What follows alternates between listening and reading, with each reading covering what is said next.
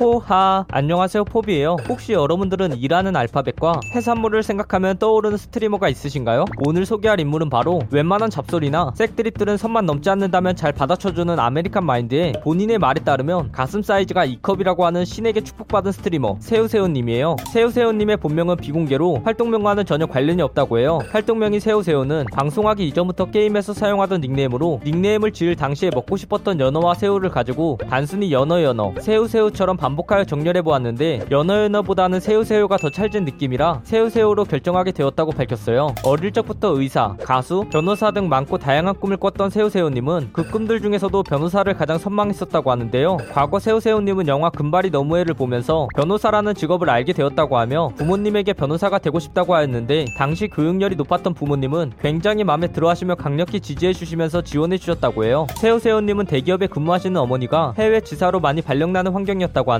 요. 인생의 절반은 해외에 있었다고 해도 과언이 아닐 정도로 말레이시아, 홍콩, 중국, 일본 등의 해외에서 오래 살았었다고 해요. 사실 새우새우님은 서양권 국가가 아닌 아시아 국가에서 살았었지만 다녔던 학교들은 모두 영어를 사용하는 국제학교였기에 대학교는 미국에 있는 대학교에 가고 싶은 마음이 컸었다고 해요. 공부도 잘하는 편이었고 교내 활동도 활발했었던 덕분에 결국 미국에 있는 모 대학에 들어갈 수 있게 되었다고 하는데 장래희망이 변호사였기에 법학과를 전공하고 싶었으나 아쉽게도 진학하게 될 학교엔 법학과가 없어서 정치학과를 전공하고 법학 대학원으로 진학하자는 루트를 밟자는 생각으로 들어갔으나 미국 대학은 생각보다 학습량이 어마무시했고 때문에 그때 자기 자신의 한계를 느끼게 되었다고 밝혔어요. 새우새우님은 그렇게 자기 자신의 한계를 느껴 한국으로 돌아오게 되었고 당시 남자친구의 남동생이 인터넷 방송을 하여서 남자친구 남동생이 인터넷 방송 매니저 역할을 하게 되며 도와주게 되었는데 그때 당시 그 동생 방송의 시청자들이 매니저님도 방송하면 재밌을 것 같은데 방송 언제 시작하세요? 등의 방송 권유를 했었다고 해요. 그래서 새우새우님은 그냥 별 생각 없이 그 시청자들에게 구독자 100명 찍으면 그때 시작할게요 라고 약속을 하게 되었고 어떻게 어떻게 구독자 100명을 달성하게 되면서 시청자들과 약속을 지키기 위해 인터넷 방송을 시작하게 되었다고 밝혔어요. 새우새우님은 해외에 살아서 그런지 웬만한 사람들보다 오픈마인드, American 마인드를 가지고 있어서 새우새우 방송에서 밴당한 사람들은 어딜 가도 밴을 당한다라는 말이 있을 정도로 깐깐하고 제약이 많은 타 방송에 비해서 채팅 규칙이 유연한 편으로 웬만한 잡소리나 색드립들도 너무 선만 넘지 않는다면 잘 받아쳐준다고 해요. 실제로 본인도 이런 수위 있는 드립을 좋아하는 편이고 이러한 색드립이 새우새우님이 채널의 색깔이 일부분이라고 볼 수 있을 것 같아요. 저는 꽤나 선비 기질이 있는데 나중에 저캔거로도 라이브 방송을 하게 된다면 새우새우님과 합방을 해보고 싶네요. 새우새우님의 American 마인드를 배워서 이 선비 기질을 조금이나마 삭제하고 싶네요.